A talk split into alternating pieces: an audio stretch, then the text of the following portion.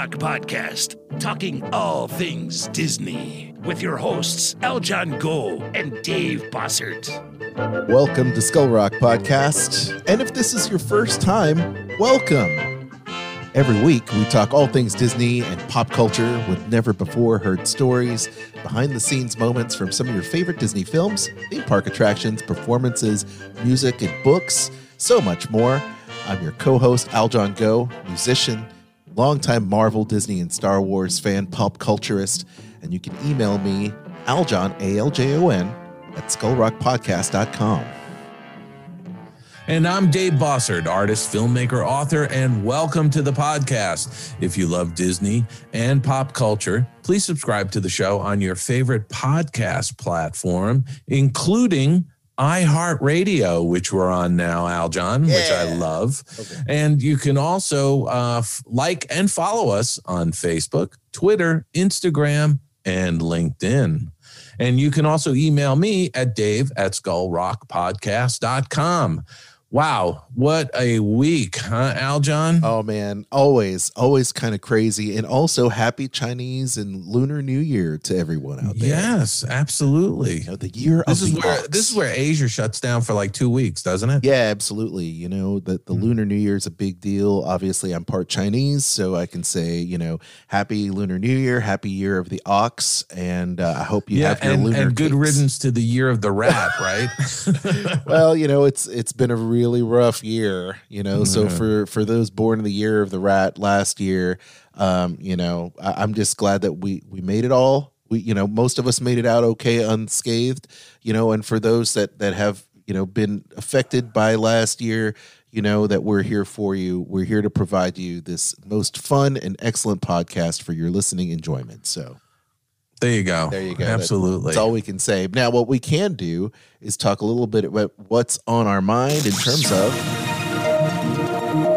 Skull Rock Podcast, ripped from the headlines. It's Skull Rock Podcast headline news. You know, Dave. Before we we uh, we launch into our amazing interview segment with the legendary Floyd Norman, uh, animator, story man, and troublemaker, which I love that by yes, I love that. I love that part of that film.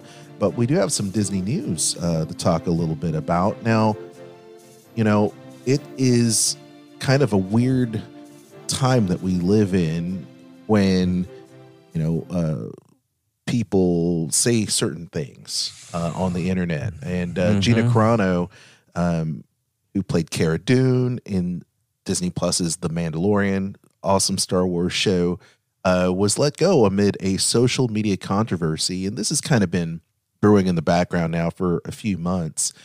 But uh, she's no longer employed um, by Disney or Disney Plus, and uh, over some some, I guess, mentions of of some things on social media, and it, it's a it is a crazy time in which we live, and I feel that maybe she knew that it was coming because she happens to be maybe a little bit more independent, conservative, perhaps, uh, over some of her fellow co-stars. So uh, interesting. Well, it, it is kind of a shame. Uh, it's the world we live in now. It's a world of being hypersensitive and uh, a world of canceling things. And you know if, if you don't like something you have to tear it down or get rid of it right? And i i, I don't necessarily agree with that but you know it's um it is it is what it is. I was really surprised to see this though Aljon. I mean and i'm just curious what the buzz is within the sort of the star wars fandom. Yeah so i think it's once again it's much like our country. It's split down the middle.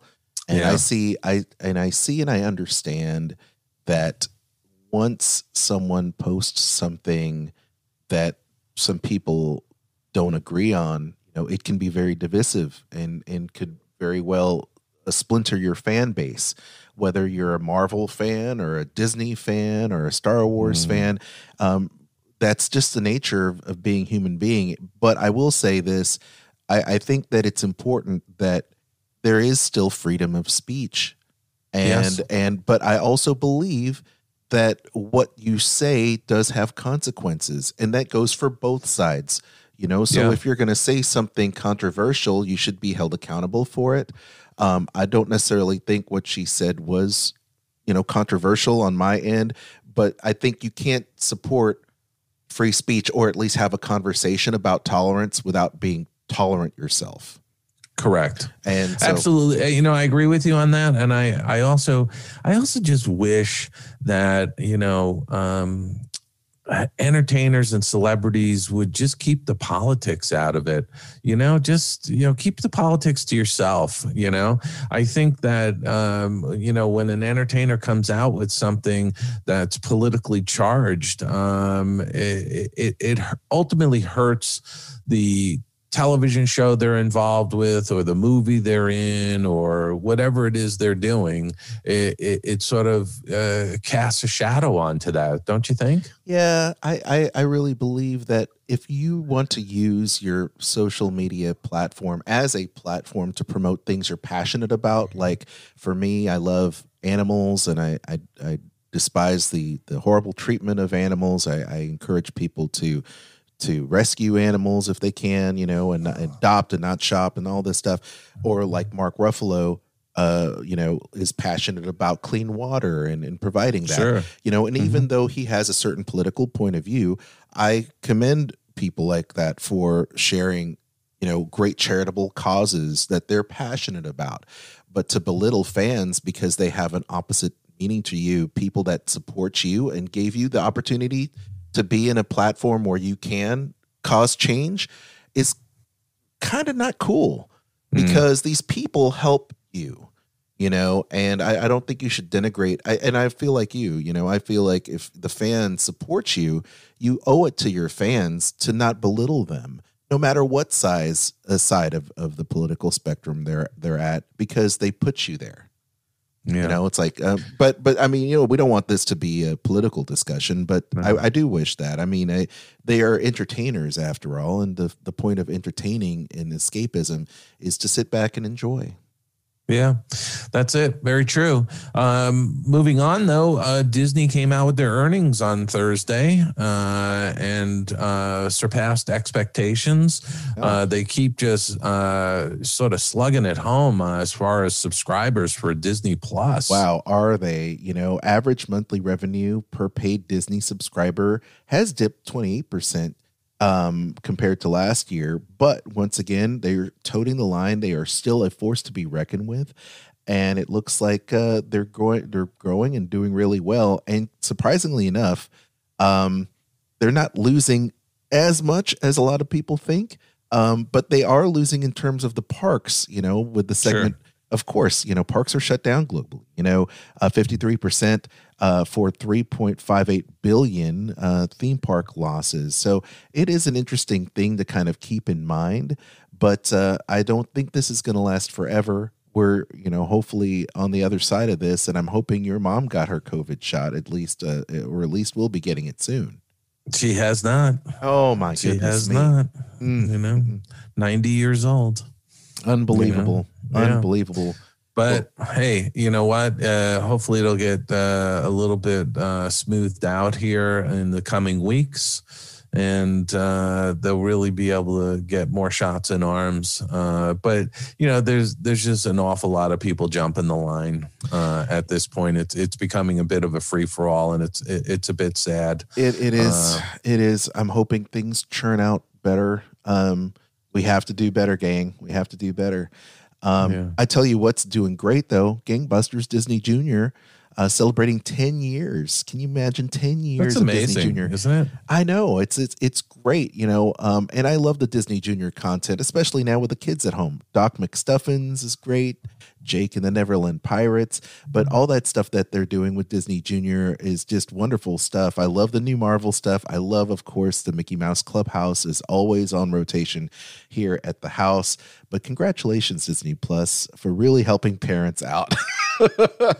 and, and there was another milestone too. 20 years at uh, disney california adventure park uh, at the disneyland resort in anaheim. And i have to tell you i i remember when when this uh, theme park was first hatched uh, and uh, when it first opened. I mean holy mackerel it was like a ghost town uh, at that park Um, Unbelievable. I, I remember taking the girls down there um, not long after it opened, and uh, and especially if it was an overcast day, Aljon, I would say, "Let's go down to California Adventure." No one will be there. well, I tell you, that has grown to be one of my favorite parks. Well, what isn't my favorite park? I mean, I love Disneyland, don't get Sure. me wrong, but now, uh, you know, the the fresh coat of paint there at DCA makes it really really fun, and I really appreciate uh, that place. And and I know Dave, you've been involved in so many projects there at the parks, Yeah. including DCA. a- a- absolutely, and and I will say, Aljon, that um, you know, from when it first opened to what it is today, I mean, it is a robust theme park now. There is a lot to do and some great attractions in there. I tell you, my favorite still to this day, without question, is Cars Land. I love Radiator Springs. I love Mhm. Radiator Springs Racers. To me, it's one of the pinnacle, uh, most kind of immersive experience that I've ever felt at a Disney park. And I love it. I absolutely love it. And I love everything that's coming to the park, including the Avengers. And I cannot wait Mm. to check this out. And uh, and I really dig it. Um, and probably one of the best nighttime spectaculars, World of Color, in in the world. I absolutely love that nighttime spectacular. It is my favorite nighttime show, Dave. And I know this because I know you're you're you know very much involved with with that. But I have to tell you, it's it literally is my favorite. I, I can't tell you how much fun I had working on that. Uh, you know, the the guy, the the the brainchild of, of World of Color was was a guy, an Imagineer named Steve Davidson, and uh, he- he was just fantastic to work with. I really enjoyed working with him, and we would work on that show in the middle of the night when everything was closed down there.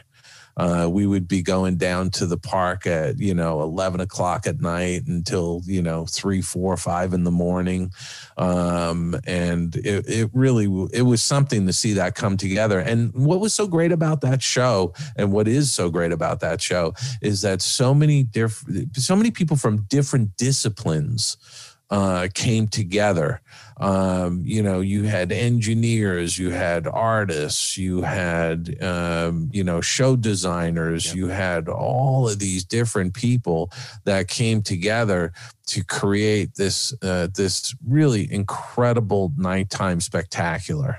Talk about synergy, and my hats off too to the lighting directors. I mean, absolutely amazing. But every aspect of that show is amazing. And one of these days, Dave, um, when when we don't maybe have a guest, we should talk about it because I love that show.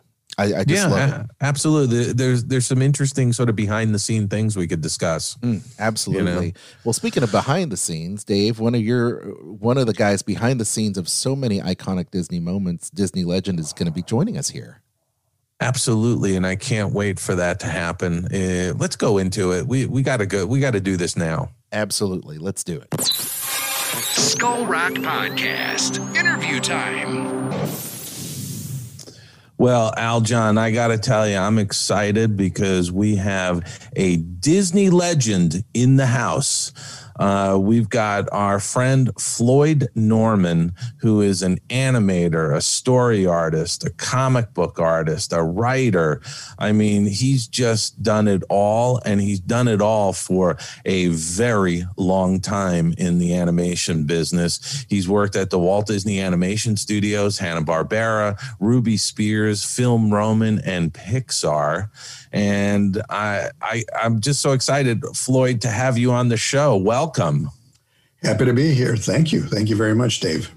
You know, I, I got to say, Floyd, uh, you and I have worked together over the years, which uh, which has always been a pleasure. Uh, but I, I really want our listeners to to get a sense, and I, I always love when I'm talking to artist friends from the business about how you got started. You know, like you know, we we had Tony Bancroft on a couple weeks ago, and, and Tony said, "Oh, I, you know, Tom and I were were the geeks in high school drawing cartoons to try and get the girls." You Yeah. know, and uh, but in high school, you grew up in in Santa Barbara, is that right?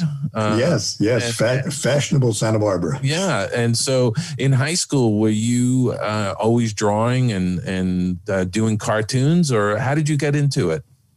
Yeah, of course. Yeah, I, I was. Uh, well, two things were my my interests in high school: uh, music and and drawing, uh, cartooning, and uh, kind of on a side note, one of my fellow musicians uh, at Santa Barbara High School was a guy named Dave Docter, who is the father of uh, Pete Docter, the uh, well-known uh, Pixar animator and director. Wow! So, so, I went to high school with Pete Docter's father.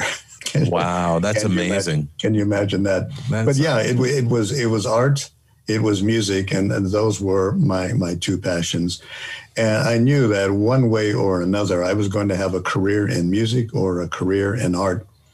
And it all kind of came together where I realized what I wanted to do was go to Hollywood and work for Walt Disney. Wow. And, and so when you're in high school, uh, were you starting to think about what art school you wanted to go to or how you were going to get further training as an artist? Yeah, you know, in those days, uh, you didn't think much about art schools specifically. I mean, we were all thinking about after graduation going off to college. So we were really thinking more about university. Mm. And it was while in high school, while I was uh, working a part time job for a local cartoonist, that uh, one of the artists who worked for this cartoonist had been a student many years ago at a school called Art Center College of Design in Los Angeles. And she recommended that if you were going to go off to art school, uh, she recommended Art Center. And so that's where I eventually applied. Uh, and once I graduated from Santa Barbara High School, I was off to Los Angeles and uh, to, to begin my first uh, semester at Art Center you know there there's a lot of um, uh, a lot of the artists in the animation business have either sort of gone to Cal Arts or yeah. Art Center uh, School of Design in Pasadena, That's right. That's and right. um, uh, so you obviously know a lot of uh, colleagues uh, who also attended that school. Uh, oh, you bet, yeah. Were, were you one of those students that went for a year or two and then got hired right away at a studio, or did you go for four years? Well, let me tell you that uh, one of the things that happened that that sent me off to art school was when I first uh, applied for a job at the Walt Disney Studio after graduating from high school. And so I, I, actually drove down to the Disney studio on a Saturday morning. Studio was closed, but uh, the personnel office was still open. Remember those days they called it the personnel office? Yep, yep, absolutely. long, long before HR. Well, anyway, I I, uh, I wanted a job, and they uh, they offered me a job in traffic. And then, of course, uh, those of you who worked at Disney know what traffic is. That's when you work there as a messenger, basically. And so the guy in in, uh, in personnel said, "You know what? I can, I can hire you in traffic, but what I would recommend instead is that you go off to art school. I think that would be the wiser choice. And that's really how I made my choice to uh, enroll at Art Center College of Design, because it was actually recommended that uh, by by the people at Walt Disney Studios that uh, it would be a wiser choice to go to school than to accept a job in traffic. So that that's what that's what happened. And that's so awesome. I was a, yeah, I was an art art center for about two years when I received a call about two years later from the Walt Disney Studio because they needed to bring in uh, uh, young artists to train for the for the animation department. And that was really on Sleeping Beauty, and and they were really staffing up because that was a very um, uh, labor intensive film from a drawing standpoint. You bet, you bet. Yeah, uh, they had around I think 600 artists working on Sleeping Beauty back in the 1950s, and because it was such a um, a long drawn out job, you know, I mean, the picture was in production over a period of years they needed a lot of artists. They needed a lot of uh, uh, animation personnel to just do all those drawings. Keep in mind, we were making drawings in those days by hand, yeah. uh, literally drawing every every frame of film almost. Uh, it sounds insane, but that's how films were made, you know, back in the old days. And and I want to I want to touch on something here uh, because it is Black History Month. I want to ask you, Floyd what was it like to be the first black artist to be hired at the studio and and this is going to be sort of a multi-part question so why don't you start with you know what it was like being hired there fascinating question and uh, i've, I've uh, answered this question many many times over the years because people i think expect to hear a different answer. And the truth is, uh, when I came to the Walt Disney Studios back in 1953, my first visit was in 1953. Later, uh, after art school, being hired in 1956, I gave absolutely no thought to my ethnicity or the color of my skin. Uh, I gave it no thought, and nor did I think the people at Disney uh, gave it any thought either. So people often ask me, what was it like being the first? And I, I keep thinking, first what? You know, because because all of us young kids who were starting out at Disney, for many of us, this was our first job. So that's what was significant about first was it was our first, you know, opportunity to be employed. But other than that, there was no significance given to being African American uh, any more than it was for my colleagues uh, being uh, Asian or Latino. Mm-hmm. Or my colleagues who came from all over the world, Jacques Charvet from Paris, France, uh, Eva Schneider from Zurich, Switzerland, Tom Yakutis from Lithuania. Mm-hmm. Uh, we gave no thought to to what we were. It was a matter of becoming a competent Disney artist. And, and, it was really all about the talent. I mean, at the end of the day, that's yeah. really what mattered the most was your talent and what you put down on paper and what ultimately made it up onto the big screen, right? That's correct. That's correct. Uh, the big job you had when you came to the Walt Disney Studios was to prove yourself uh, worthy of, of, working there, of being uh, being an artist who had the qualifications to to work on a film like Sleeping Beauty. Uh, that was really rigorous and uh, meticulous, and you had to know your, you had to have those drawing chops to mm-hmm. be able to work on a film like that. So rather than think about uh, what you were, uh, nobody considered uh, your gender or, or your ethnicity or anything else. They they were concerned about how well can he or she draw? How well can they draw? That's what mattered, and not not who you were, what you were, but but the level of your talents.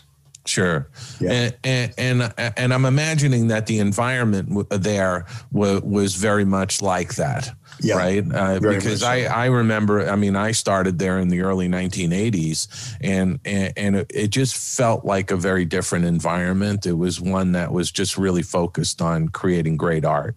Right, right. And, and, there was nothing else. There was no undercurrent of anything else going on. Yeah, yeah. And to Disney's credit, where they've often been accused of uh, animation's often been accused of being a boys' club, I would be quick to say that uh, at least half of our class, and you could call us a class, all, all of us kids who came in at that time, our class was almost half and half male and female. Right. So, so yeah. even back in the 1950s, there was little uh, gender bias. Yeah, and and and Walt, my my my view has always been that Walt uh, uh, gave uh, people uh, opportunities, uh, right. and and it was opportunities that were based on their their skill set, their talent. Exactly. Only. Yeah. Right. That's correct. That's correct. Yeah. yeah. So, uh, so what was it like working on Sleeping Beauty as your first picture? challenging. what what unit? Yeah, what unit were you in? Who were you working with? What were you doing? Okay, uh, here's what happened, and and I and I had to learn that this is my first time at Disney, so I'm kind of like learning the ropes, learning everything from the ground up. Uh, when a when a picture was uh, in crunch, you know, when production was hot and heavy, and they had to get the film done, a lot of animators were often bumped back down to assistant because they they needed to get all these drawings done. So my uh, unit lead was a guy named Freddie Hellmich, who was a Disney animator, but Freddie got bumped back down to assistant animator because they, they had to have a unit to clean up the fairies, uh, Flora, Fauna, and Merryweather. So we were the fairy unit, and our job, uh, all the fairies that appeared in the film, were going to pass through us, through our unit for cleanup. We had to finalize all the animators' drawings. So with Freddie as our lead, and he was a very ta- talented guy, a talented animator as well as draftsman. He was our boss. And then under Freddie, who was our key, we had two, uh, two or three additional assistant animators. And then under those assistant animators, we had a number of breakdown artists. And then under those breakdown artists, we had a number of in-betweeners. So you can see the units were structured, uh, they were sizable, and uh, and that's how it worked. You know, from the animators to the key assistant, the key assistant to the assistants, breakdown to in between, and that's how the uh, production was handled throughout the film. Plus, everything we did had to be okayed by two very tough guys who supervised the fairies, and that was Frank Thomas and Ollie Johnston. Right. And so all of our work had to pass through those guys, the directing animators. And believe me, they were tough. And I kid you not when I say a lot of the scenes we did, we had to do sometimes three times before we got it right. Really? Wow. Yeah. Wow. I didn't Frank- realize I didn't realize Yeah. those guys were that tough. Frank Frank and Ollie were they were they were tough man. They the stuff did not get by them. It, it had to go through so many approval levels. You know, not only did our uh, unit key had to approve the scenes, but then they had to be approved by the animator. The guy who animated the scene could be Hal Ambro or any number of animators, and then they had to be approved by the directing animators, Frank and Ollie. hmm Uh, generally, uh, once we got past Frank and Ollie, we were home free because the directors, uh, and that was Jerry Geronimi, uh, Woolie Reitherman, Les Clark, and uh, who else? Eric Larson Yeah. were our directors on the film. And generally, once it got past Frank and Ollie, we were we were home free because Clear sailing. Clear, yeah, after that, yeah, that point. Yeah, yeah, yeah, yeah. yeah, yeah, That, that's that's amazing. Wow. yeah, That's yeah. really something. Yeah, for our listeners, can can you explain just what you know what the key assistant, the breakdown, and the in betweener uh, does? Uh, Yeah. Because I, I, you know, I think that some of these terms are, are are starting to fade away, and people don't understand what they are. Uh, Yeah, I think right, coming they from you, it would be it would be great to hear what your thoughts are on it. Well, you know, when the director hands out a, uh, a scene to an animator who's going to say there's a scene in Sleeping Beauty and it's going to be the three fairies, he's going to hand that scene out to an animator, and that animator is going to rough that scene, uh, you know, rough pencil drawings. Uh, he'll do the entire scene, and and they'll they'll be somewhat tightened up by his assistant that will begin to finalize, you know, the drawing so it's presentable. So when they show the scene to the director, that director can can say, okay, uh, this scene has been okayed for cleanup. And once that animated scene, it's all rough animation, you know, it's very loose, very rough. It goes to our unit, uh, to Freddie, who would take that scene, all rough drawings, and make a few key drawings. He will finalize what he thinks are the key poses in that scene. He will pass that on to his assistant, who will do more key drawings, you know, the, the extreme poses in the scene that uh, describe the scene. The assistant will clean up a few more drawings. He will that assistant will then hand it on to his breakdown artist, who will begin to break down the the very you know because there are many many drawings in a scene. He'll break down the action, filling in those missing drawings. He will then pass that on to the in-betweeners. And the in-betweeners, that's the last rung of the ladder. They will add uh, the drawings that are necessary. And, and these drawings are all described on the animator's charts. So we know how many drawings will be required for that scene because the charts show, uh, you know, the keys, the, the breakdowns, the in-betweens. And when all those drawings are done, and, and, and again, a very loose and rough form, they will be shown to the animator who will then show them to the directing animators, Frank Thomas, Ollie Johnston in our case. And then once Frank and Ollie give their approval, then we can take those somewhat cleaned up drawings and then finalize them tight pencils. And that means once those tight pencils are finalized and approved, then and only then can they be sent to ink and paint, where painters will meticulously ink every drawing by hand, flop it over, and paint every cel by hand. It was a long, drawn out, tedious process, but one that, you know, there was no shortcutting.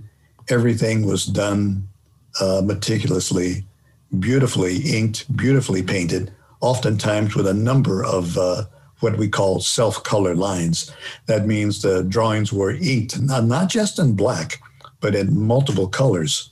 So there was a so much work that went into each individual cel used in Sleeping Beauty. And believe you me, there were thousands and thousands of cels, all inked and painted. Hundreds of thousands, hundreds of thousands, hundreds of thousands. Yeah, amazing.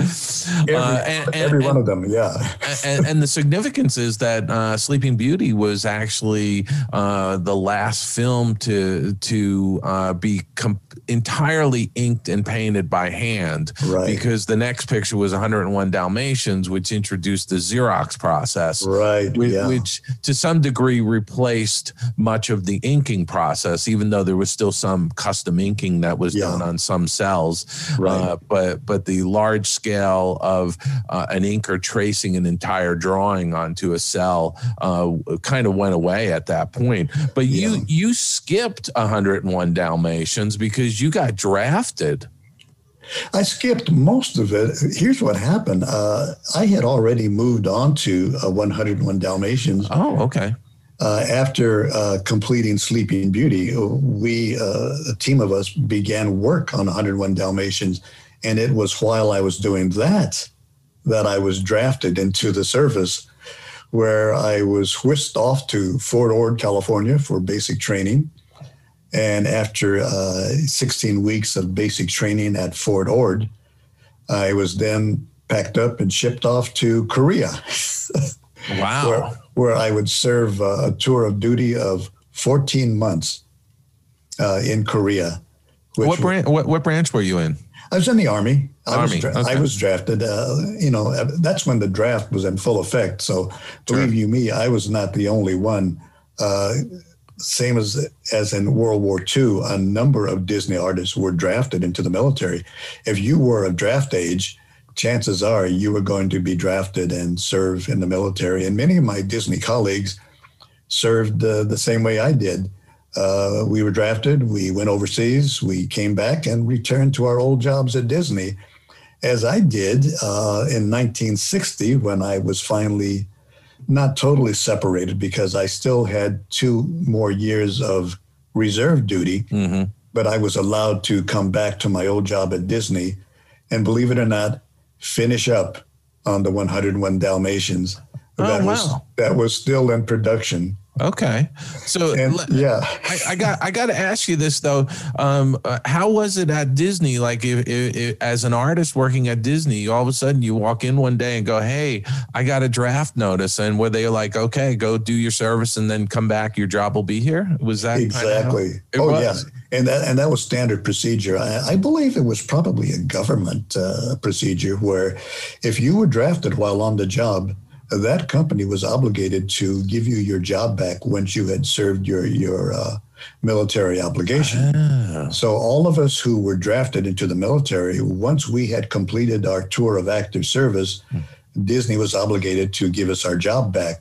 So not only did I get my job back, I returned to the same film I had started some two years earlier. Wow, that's amazing. So, yeah. so the Korean War was over at that point, but we had right. a presence in South Korea. Yes, we uh, did. A, a, military presence. Right. But the Vietnam War hadn't really kicked in. Uh, right. At, at, that point, so so really, you were on active dur- duty, but you weren't in a combat situation. We were in a, a very odd situation in Korea because it turns out there was no peace. Uh, the hot war had stopped, but there was still no declared peace treaty. Mm. So it was called, what do they called it? That We were in this weird transition in between a hot war and and was and it like a skirmish? You were in a skirmish. Yeah, we, we, were in sort of a skirmish situations where the military described them as incidents. That was a military term. That if the North Koreans attacked us, an unprovoked attack, and they did that from time to time, we were not at a full scale war, but neither were we at peace either. So uh, we had attacks on our bases from time to time. So it was not a relaxed situation. We carried weapons. We were armed, uh, armed and ready. I, I, carried a weapon with me uh, most of the time because we were in a war situation, although we were not in a hot war. so you could be somewhat relaxed, but not but not totally relaxed. Were, were were you at all uh, utilizing any of your artistic ability while you were in the military? Oh, believe you me, yeah. once you're commanding officer, if once the word gets to them that you had once worked for Disney, oh boy, can they think of all kinds of jobs for you to do. because now, now all of a sudden they feel they have an artist at their disposal, an artist who is obligated to do whatever the commander in chief wants. So I did everything. Floyd, it's so and so's birthday. We need a Yeah, caricature. you need a Floyd, we need this. yeah or i need a i need a mural painted in my office or i need something yeah it was that that kind and, and yet that wasn't a bad thing because many a time on a cold snowy winter day where i believe you me and i was uh, i was up in, toward north korea up near panmunjom hmm and it was cold up there and the winters were cold and brutal Yeah. so while my unit was out uh, digging in the snow, I was often inside a building painting a mural. So it wasn't always a bad thing to be pegged for a job by your by your commanding officer who wanted you to paint a mural in a particular building. That kept you inside out of the out of the cold and ice. And uh, after a while, I became grateful for that job. Well, there's certainly benefits to being an artist, aren't there? you bet, you bet, yeah. So, so you finish up in Korea, and then you come back. You finish your service. You come back, and uh, you you help finish off 101 Dalmatians. But really, you go on to Sword in the Stone, and you're now an assistant animator at this point. Yeah, yeah. Uh, after completing the 101 Dalmatians, uh, our next film was uh, The Sword and the Stone. Sword and the Stone had not yet uh, moved into production, so I worked on a short cartoon first, and it was called The Legend of uh, Windwagon Smith. Ah, And that was my first opportunity to animate because my animator, Art Stevens, we had two animators on the film, Julius Svendsen and Art Stevens. And they gave me the opportunity to animate my first scenes on that little short cartoon called The Legend of Windwagon Smith. And that, and that's always how it happened. I mean, I, I of all the artists I've talked to over the years, it was always a, uh, uh, a- an established animator who gives you the break. Who, uh, Yeah. hey, here's a here's a scene you can do. You That's know, right. and Exactly. and you, and you get that first uh, opportunity to start to animate, and uh, and it just builds from there. Right, right. Yeah. I, I was really fortunate to uh, have the opportunity to work two, with two great guys. I really admired these guys. And uh, both Julius Svendsen, we called him Sven, and Art Stevens had worked for Ward Kimball. So I was, I was, I, I knew them a little bit because I used to hang around Ward Kimball's unit up on the second floor of the animation building.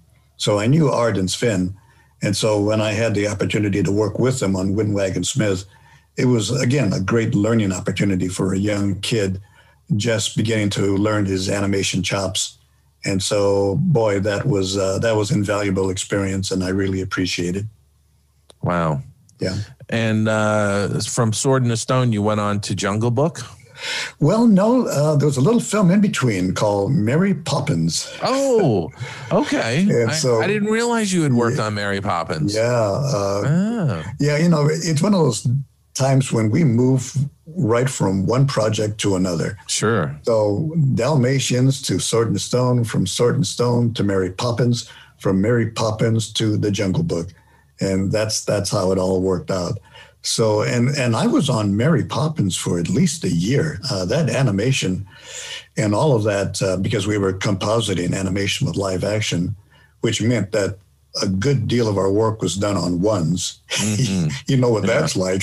Sure. And and just for our listeners' knowledge, uh, when Yeah. you say something's on ones, that means you're you're you're drawing uh, uh, a, a drawing for every single frame of film. exactly. Uh, whereas sometimes in regular animated films, you might have something on what's known as twos, where Yeah. there's a drawing every other frame, uh, uh, or you might have a hold where you know part of the body is held and the the head turns or something like that. But Right. when you're drawing on ones, when you're doing films like Mary Poppins or Who Framed Roger Rabbit, you've got to do drawings for every single frame of film. That's right. Yeah.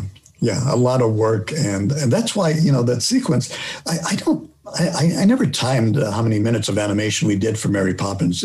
Not quite that much, but there was so much work involved, mm-hmm. and because it was all done by hand, it just took it took a year to do. I mean, keep in mind they had already finished shooting all of the live action, and we really couldn't start our work until the live action had been completed because mm-hmm.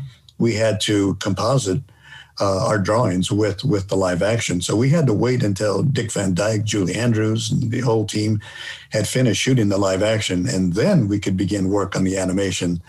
And that took another year, you know, mm. and then and then uh, maybe a few months of post, and then the film was ready for uh, release. So it was a long haul on Mary Poppins, but I'll tell you, it was a fun project to work on. I had the opportunity to get to meet Dick Van Dyke and and, and all of these marvelous actors.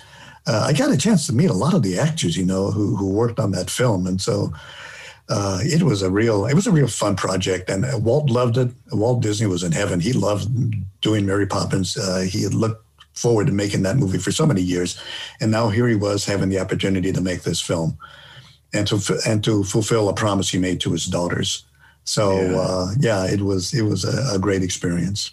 And, and, and, by the way, uh, if people want to understand what that story of Walt wanting to make that film and having to deal with uh, P.L. Travers, yeah. the author of the books, uh, uh see the film uh, Saving Mr. Banks. You uh, bet. because yeah. that gives you a good um, background on, on what Walt went through and for how long Walt went through that yeah, before he actually was able to make a picture. That's, that's, right. that's really something else. by the way, I did want to point out that the premiere of Mary Poppins was the first fundraiser for Cal Arts. Really? Oh yes, my. it was. It was uh, the the premiere was a benefit for Cal Arts, the first uh, first benefit for California Institute of the Arts in, wow. in California here.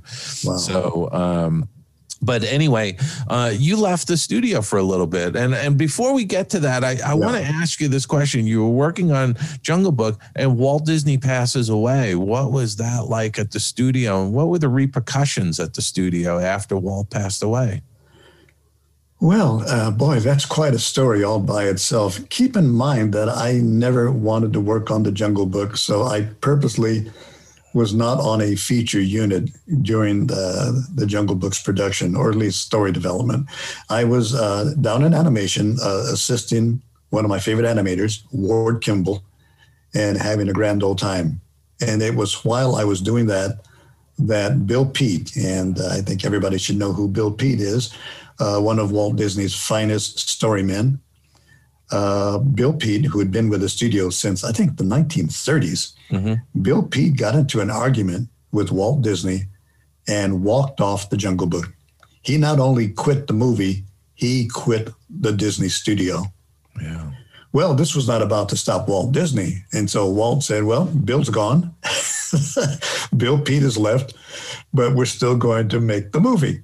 And so he put together a new story crew.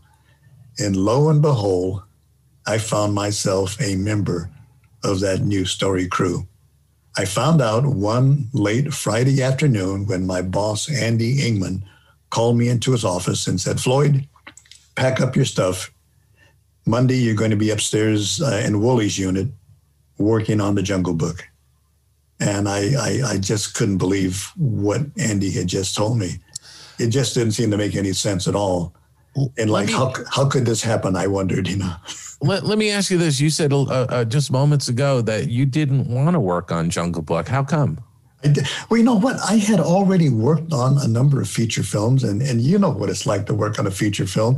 It's a long, drawn out, tedious mm-hmm. process. Sure. And so when you work on uh, content that's shorter, uh, things tend to move faster and you get things done and it's and more it's, satisfaction too because yeah, you, yeah, you get that pay, you get that payoff really, uh, you know, of of seeing it in a theater with an audience, you yeah. know, sooner than if you're working on a feature and you're spending three years on it, right? Yeah, exactly. And so that was my reason for not wanting to work on. I had nothing against the film. I just didn't want to spend another two or three years working on one project. Where if I could work on shorts I knew I'd only be on that film for maybe a month or two at, at the most, as opposed to two or three years on one project. So while I was working for Ward uh, on on short on short form content, uh, lo and behold, I get pegged to move upstairs to work on story on the Jungle Book. And bear in mind, I had never worked in story before. I hadn't worked on short cartoons. I hadn't worked on television. I hadn't worked on feature. Uh, never uh, in in the uh, area of story. So all of a sudden, I was sort of being tossed into the deep end of the pool. Now, why would somebody do that? Why would a Disney veteran take a chance on a kid who's totally green, who's never done it before? Why? Why would they do that? Well, I thought I thought about it and I realized they would only do that if somebody very, very important told them to do so. I began to put things together.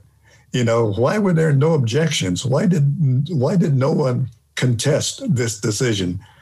Well, that's clearly because it was made by Walt Disney himself. Who's wow. going to who's going to second guess the boss?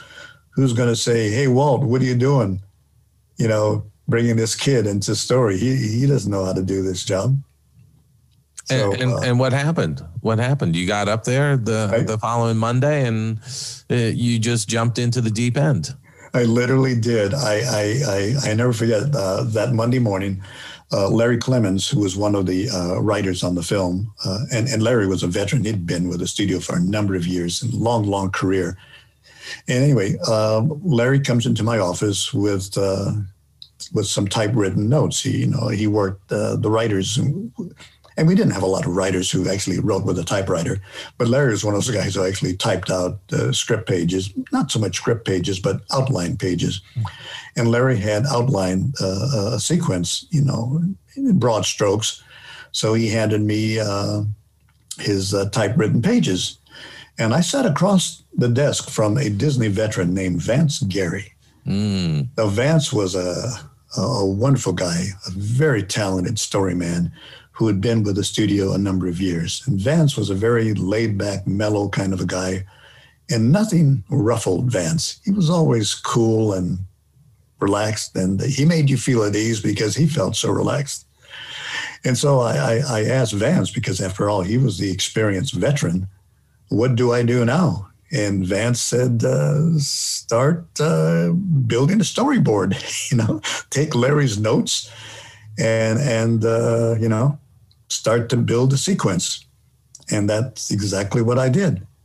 I just started storyboarding based on Larry's uh, rough outline, and uh, I learned. That's how I learned how to storyboard by doing a storyboard. You know, yeah. What, what, what better way to learn storyboarding than by doing a storyboard? But, but, but, you know something, I think I think it's so true that you know no matter what your art school training is, yeah. the first six months you're in a studio setting, you just learn so much. Oh yeah, yeah. so much more, and uh, and you really sort of you know it, it, it's trial by fire. You yeah, know, exactly. you're, you're you're in there uh, learning as you're going, and that's almost the best way to learn. I think in some it instances, is. it know? is, and and because there's kind of an intensity that you would never have in school. The fact that you're going to be you're doing a sequence that's going to be shown to Walt Disney, you know, not to your teacher in school, not to your colleagues, but it's going to be pitched to Walt Disney himself. I'll tell you that. that really motivates you to do your best. And, and, you're and you're under the gun from a from from a schedule timeline, yeah. right? You know, because yeah. you're you're being told you've got to board this by a certain date because that's when we're pitching it, right? Well, you know, the, the funny part about that certain date is that was never definite because there we never had a certain date to to pitch to Walt Disney because we never knew when Walt was going to make himself available. so, so we knew we had to get our job done, but we had no idea when Walt was going to look at it. Because, at, that, at yeah. that point, at that point, uh, Floyd was, was Walt still just wandering the halls and dropping in on people unannounced? Oh, very much so, very much so. And that was another motivating factor, was because Walt had a habit of not always announcing his visits. In other words, you might, if you were lucky, you might get a heads up from one of Walt's personal assistants saying that he may be coming down to your unit. But more often than not, Walt Disney would show up unannounced. He would literally just walk into your room, and there he is. And so, so that kind of unnerves you as well because you know that any day and any time of the day, Walt could just suddenly come walking into your office because he can do that. He's the boss. He can go wherever he wants to go. and, and, what was that like? I mean, you know, I guess the impression I've always had is that Walt was one of these guys that hated to have big meetings or yeah, formal yeah. meetings. He wanted to have like small groups in somebody's yeah. office, say, "Hey, what are you working on? Show me this," and and That's then right. throw a few ideas. Is that how it worked with him? I think Walt was the kind of guy who hated uh, protocol and, and structure he really loved to do stuff off the cuff, to walk into a room and say, Hey, what are you doing there? You know, show me what you got, or what is this? And he was that kind of a guy. And he did this consistently all over the studio. Mm-hmm. Walt was the kind of guy who would be walking down and he would see the gardener planting some flowers, you know, out on, the, on the studio lot. And Walt would stop and talk to the gardener and say, What kind of flowers are those? And why are you planting them like that? He was just a guy who was inquisitive, mm-hmm. always wanting to know what you were doing and why you were doing it that way. And, um, you know, he really wasn't a scary kind of guy. I think a lot of people get the notion that Walt Disney was this this intense, uh, you know, you know, this this megalomaniac, this this boss who was overbearing and and and a daunting presence. No, Walt was kind of like a relaxed, kind of laid back kind of guy. You kept him happy. You did your job. He was going to treat you well. You know, you didn't have to worry about Walt Disney. And so, as I, I tell people that Walt Disney was certainly a daunting presence, and he was a very demanding boss but having said that, he was the best boss I ever worked for. That's amazing. Yeah, that, that, that's just so great. I mean, he, I mean, Walt at, at his core was an artist. Yeah, uh, and, and so I'm imagining he he wanted to be one of the guys and just, yeah. or you know, one of the artists who would just walk in and, and, and just chat about what was going on on a particular yeah. project and yeah, and, and, that kind of a thing, which is amazing. Right. What, what what what was it like when when Walt uh, went into the hospital and then passed away? Well, keep in mind, uh, he, here's the sequence of events. Uh, we had finally completed story on the Jungle Book, and this had to be late in 1966, probably uh, October, November. Uh, we finally, and I don't, I honestly don't remember the exact date, but we showed Walt the last boards on the Jungle Book late in 1966, late in the year Walt gave his approval, and uh, those boards uh, then went into music room. That, that's what we call the director's unit. When storyboards were approved, they went to music room, and that meant the director began to prepare the sequence for uh, layout and animation. So all of our boards had gone to music room. So our job was essentially done. Uh, Vance and I could move on because story work on the Jungle Book uh, had been completed at least by November of 1966. And I think it was around November, Walt went into the hospital for his first uh, surgery. Now, we were somewhat misled because we thought Walt was going into hospital for uh, surgery on a back injury that he had received many years earlier. So I don't know if, if we were misled on purpose or we just got the story wrong, but we had no idea, absolutely no idea about the seriousness of his illness.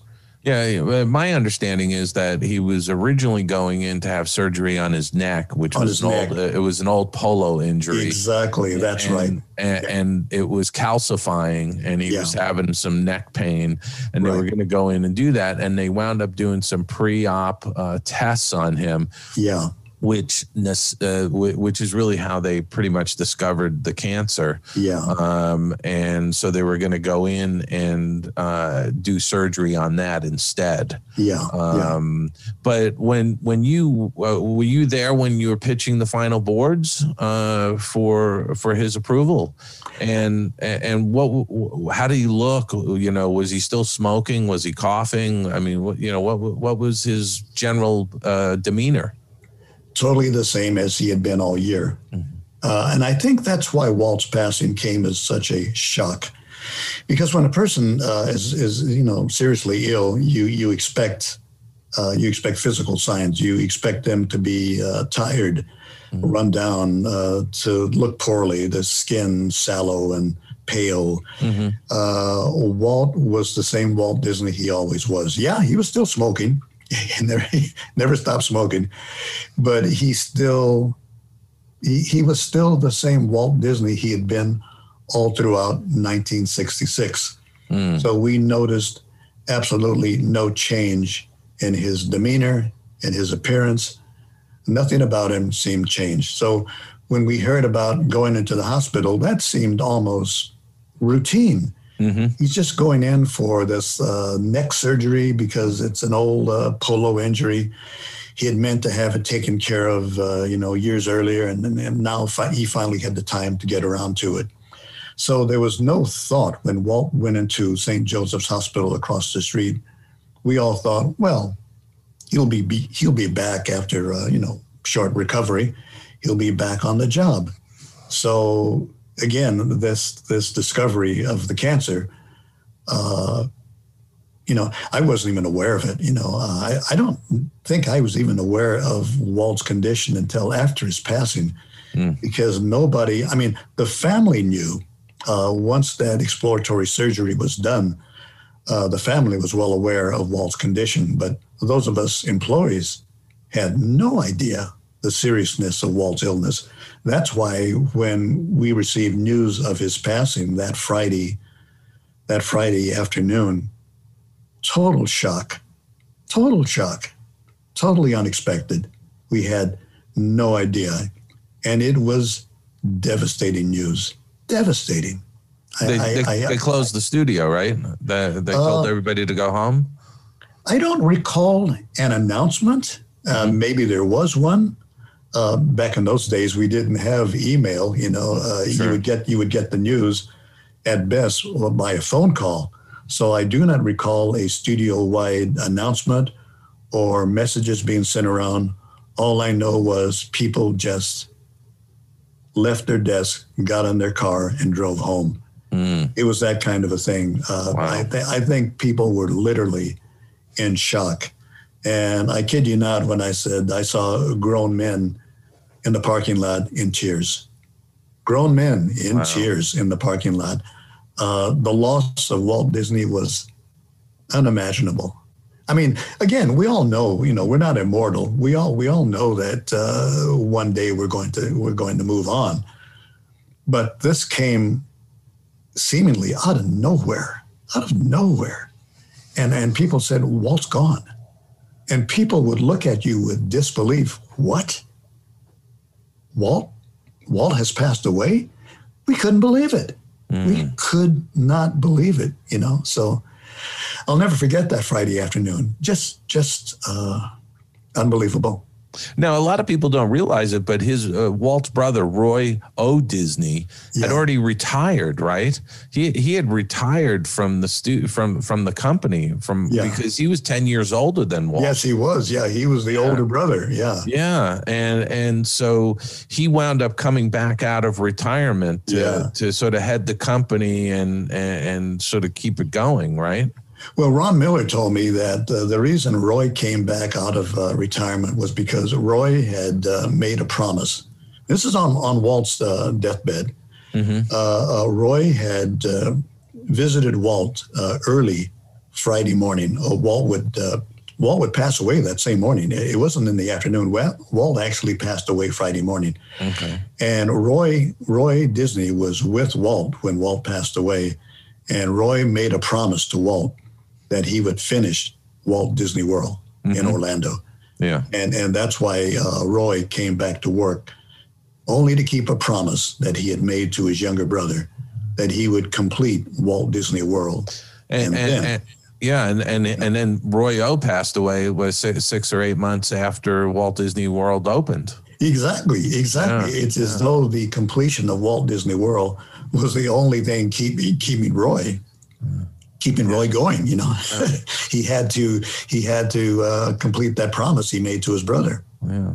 Yeah. He, he also he also uh, completed Cal Arts. Uh, Yes, he did. He, he got Cal Arts opened as well. yeah, yeah. You know, wow. That, I, I, I'm sure. I'm sure Roy made a number of promises to Walt uh, that that morning, and uh, wow. that, that was quite a. I mean, uh, Ron Miller was there, and he told me about it. He he wasn't in the same room with Yeah. uh, Walt and, and Roy, but he said he when he arrived at St. Joseph's Hospital that morning, he saw Roy O. Disney at the at the at the foot of uh, Walt's bed, and he was about to enter the room when Roy Disney uh, waved him off, and uh, basically, uh, don't don't come in. Mm, I want to spend these last moments with my brother. wow. And uh, yeah, I got this from Roy because I mean from Ron because yeah, Ron, yeah. Ron arrived at the hospital that Friday morning. And uh, so so Walt passes away. Uh, what what happens after that at, at the company? I mean, what what do you recall? Oh man, I recalled the Walt Disney Studios without Walt Disney. It's like a ship without a rudder. Yeah, and, it probably was right for the for, for the first year or two. I mean, I I think for nearly a decade really, you we so, we, we we sailed the ship in circles. I really do because Walt Disney Studios without Walt Disney, how do you carry on without Walt? And Yeah. and and we had no real Walt has ne- had, had never named a successor. right. I mean, I think there was a feeling that Walt would have liked his son-in-law, Ron Miller, to to uh, take over, and eventually, after a number of years had passed, Ron Miller did uh, take the helm first. First with kind of like a co co CEO with Card Walker, hmm and then eventually Ron Miller became the chief executive officer of Walt Disney Productions. Yeah. And so uh, Ron did eventually run the studio. And, and as a matter of fact, when I returned to the studio in 1983, Ron Miller was still the chief executive officer of Walt Disney Productions. Mhm. And uh, by the next few months, the studio would have totally new management. And that's when uh, Michael Eisner and Frank Wells Sure. Came Yeah. in to, to, to run the company in 1984. Now, after Jungle Book was completed and released, uh, what did you work on uh, at the studio? I actually left the Walt Disney Studio. You did, Uh, and, yeah. and you, you set up your own production company at that point. Exactly, exactly. Uh, losing Walt Disney, uh, talk about an inflection point. If if ever I was going to choose to move on, uh, this was the time. hmm With the passing of Walt Disney in 1966, that same year I launched a production company along with my colleagues that we called Vignette Films Incorporated. And we launched our own production company to do uh, animated films, live action films, uh, whatever we could do. We were uh, a group of ambitious young men, um, probably uh, naive to a certain extent because we had no idea what it would take to run a business. Pretty daunting challenge. But we launched we launched our own production company and we produced uh, uh, content for. Uh, we did everything from television commercials to educational films to corporate training films to films for the military, all kinds of things. Just a grab bag of uh, film production. But what that provided for us was a, a real education in film production where we had the opportunity to be everything from executive producer to messenger boy. hmm We did every job from the lowest job to the top job and everything in between. It was a very exciting time. As you always would do uh, uh, with your own business. Uh, you Yeah. know, it's a you're, you're executive producer down to like you said, messenger boy, Exactly. uh, yeah. uh, and, and whatever was needed on any particular day to get Right. the project done. Right. That's that's right. Yeah. Yeah. Yeah. And, and uh, I understand too that you you did some work uh, on some television projects uh, for NBC. Uh, Oh, my, yeah. the the fat, the Fat Albert. The, I remember those. Uh, Oh, yeah. very well. The Fat Albert uh, uh, Saturday morning show. Oh my, yeah, yeah. We we did some. You know, I can't even remember all the things we did. We did, you know, like show titles you know, for shows like Laugh-In, uh, Soul Train. Uh, we developed Fat Albert for Bill Cosby. We we worked on so many. Uh, you know, at the time they were simply jobs. We we never thought of any one particular thing as being significant. They were just jobs to keep the studio going. So Put it's food on the table. yeah, right? Exactly. food on the It's, table. it's just basically bread and butter stuff. So looking back in hindsight, you realize all the things you worked on. Mm-hmm. But at the time, you were just making a living. You were just keeping the doors open. You were doing what any production company would do. You just try to find work, you know, to, to, Sure. to keep the company going. Yeah. I want to ask you a little bit about uh, your writing um, and uh, doing the comic strips. When when Yeah. did when did that all come together for you? That was during the time I was away from Disney. Uh, I, I I was still outside uh, working on, you know, and again, I, I had worked for various studios on various projects over the years, so there was a lot going on in my life. But it was in 1983, I think, top of the year, 83. An old guy, uh, an old writer named Cal Howard, who was working in Disney's publishing department. And Cal Howard was a guy who'd been around forever. He had worked in in animation. He'd worked in uh, television, uh, live television. He he was a director in, in New York back in the early days of television, back in the early fifties. So Cal had been around a long time, and so we had lunch one day at the Walt Disney Studios, and Cal said, "You know, you ought to work in Disney Publishing." He said, "We can use a good gag man, and, and you're good at doing gags. You should come work in publishing." And I thought, well, I, I, I don't know if I could do that kind of work. I don't know.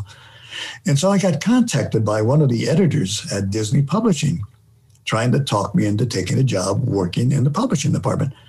And I turned him down. This was early in the year. By summer, he contacted me again and he said, You know, we could really use a guy like you here at Disney Publishing. And again, I turned him down.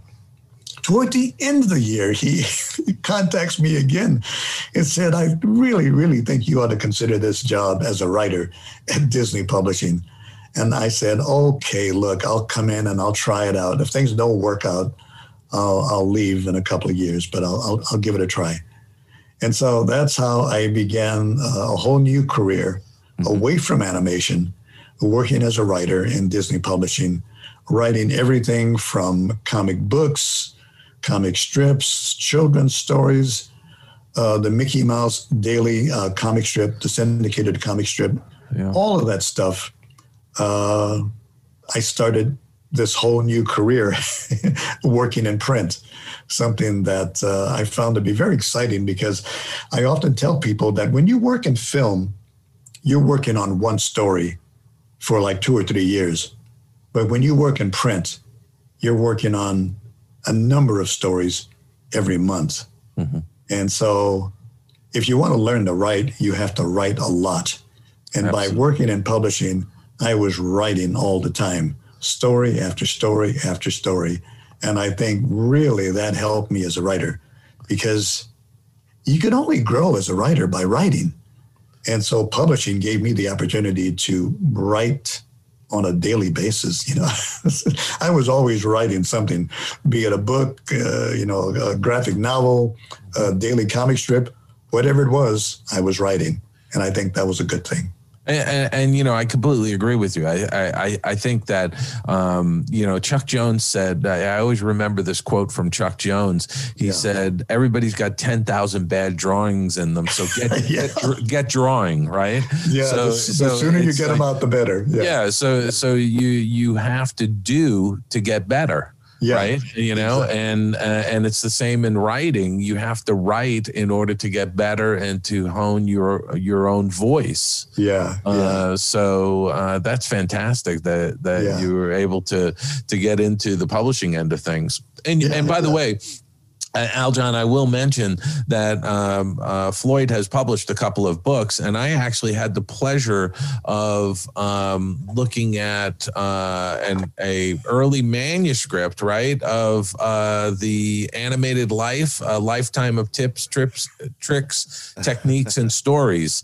oh, yeah, that book. which your late that was the your last book, I think, uh, am I- if I'm not. Uh, no, ac- ac- actually, did my you do last another one after that? yeah, my last book was a book that I, I co-authored with Richard Sherman. Oh, right, right, right. A kiss Yeah. goodnight. Okay, Kiss Good- yes. Kiss Goodnight, uh, yeah. A- absolutely. But prior to a kiss goodnight, it was the animated life, a lifetime of tips, tricks, techniques, and stories, Yeah. which was published by Focal Press in 2013. And, uh, and that's the one you helped me on. yeah, and I, I Yeah. think that's a wonderful book because there there's there's sections uh, throughout it um, that that where you show actual examples of the storyboarding process. Yeah. Yeah. Um, and, and and it's really I think a, a, a terrific book for anybody who is is looking to get into the story end of things with animation. Wouldn't you Yeah. say?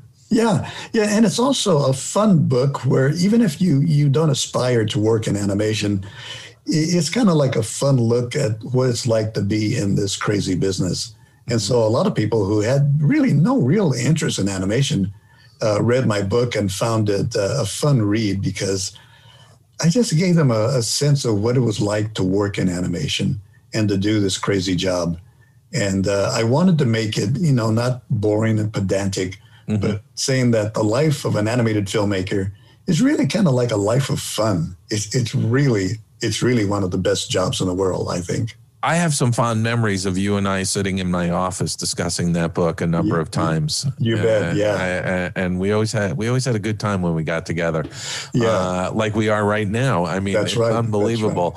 Um, but uh, uh, from from the publishing end of things, you actually tracked back into animation.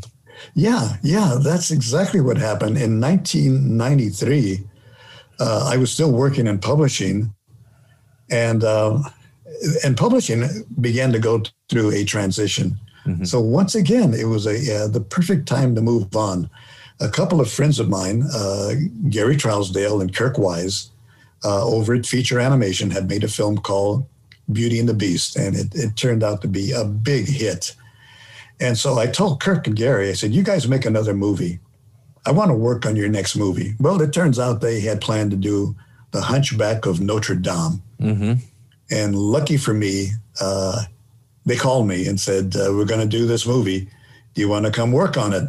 And I said, You bet I do. So uh, once again, I didn't leave Disney, but I left Disney Publishing to move back to Disney Feature Animation to work on The Hunchback of Notre Dame.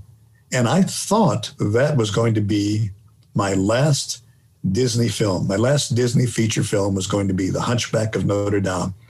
But lo and behold, another film followed Hunchback, and that was Mulan. And another film followed Mulan, and another film followed that. another film followed. so when you get you get caught back in this loop, you start going from movie to movie to movie, and you find yourself, uh, you know, you plan to do one film, and you turn out doing a whole lot more than you planned for. But you, you also you you also weren't just working at Walt Disney Animation Studios. You also worked at Pixar as well, right? On some Yeah. of their some of their big movies. That's right. Well, that came about by, in a again, by one of those weird, quirky things where one Friday afternoon, uh, a producer from Pixar came down to Disney and met with us on the third floor of the animation building, uh, along with Tom Schumacher, who was one, one of our executives in animation. And he said, You know what? We could use some help up at Pixar Animation Studios. That our team up at Pixar, they're mainly young guys uh, many of them just out of school. We could use people who have had some experience in this business. Would you be willing to come up north and work with us at Pixar uh, and, and help us uh, as we develop our new films? And so I said, "Well, I'd be delighted to go." You know, I got, I, I without hesitation, I said, "Well, I'll go." Did you move lock, stock, and barrel up to uh, Northern California, or how, how I sure did. work? Oh, you I did. sure did. Wow. And, and that's why uh, a lot of other people uh, didn't choose to go because it is, you know, it, it is quite a decision when you have a home here in the Southland, you have kids in school, to pack your bags and move to a new area. Uh, that's quite a decision. And so a lot of people were reluctant to do that, and, and for good reason. hmm Uh, I didn't have that problem because my kids were grown up. They were already out of the house. So I had nothing to hold me here in Southern California. So I said, uh, I'll go up. And but my wife, who was an employee of the Walt Disney Company, Mm. Uh, could not go because she worked for Disney. Sure, So sure. She so she works in had- publishing, right? she worked in publishing. Yeah, so yeah. she had to stay here. And I moved up to the Bay Area to work on Toy Story 2. And I was up there for three years, believe it or not. Three years. were, were were you coming back on weekends, or you know, a, a couple times a month, or whatever it was? You know. Yeah, Pixar was very generous. I, I got to hand it to them. They were extremely generous. They knew that I was away from home. So they kind of like gave me an open ended uh, ticket on Southwest Airlines. that Nice. any, anytime I wanted to go home, all I had to do was go to Southwest. This is back in the days before, back in the days when you could actually go to the airport and walk on a plane. Yeah, right. I, this is pre 9 11. Pre 9 11. 11. Yeah. Yeah, so- yeah. Wow. You yeah. could literally show up at the airport. Well, you could yeah, if you were picking somebody up, you could walk right down to the uh, terminal. You know, right right into the terminal to the gate and and greet your guest coming off the plane. Right. That's right, Remember? yeah. Yeah. The good old days. yeah, you didn't need reservations. I could literally leave Pixar Friday afternoon, park my car in the airport parking lot, walk over to Southwest Airlines and say, "Do you have any seats available on the on your next flight?"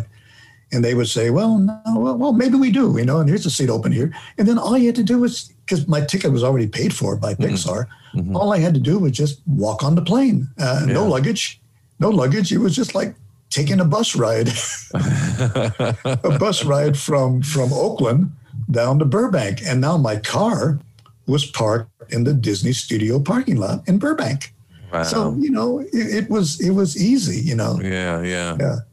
Back in the day. Back, Back in, in the, the day. day, yeah, yeah. Uh, so, um, Floyd, I do want to ask you about you. You set up a multicultural internet site called AfroKids.com. Can you talk a little bit about that?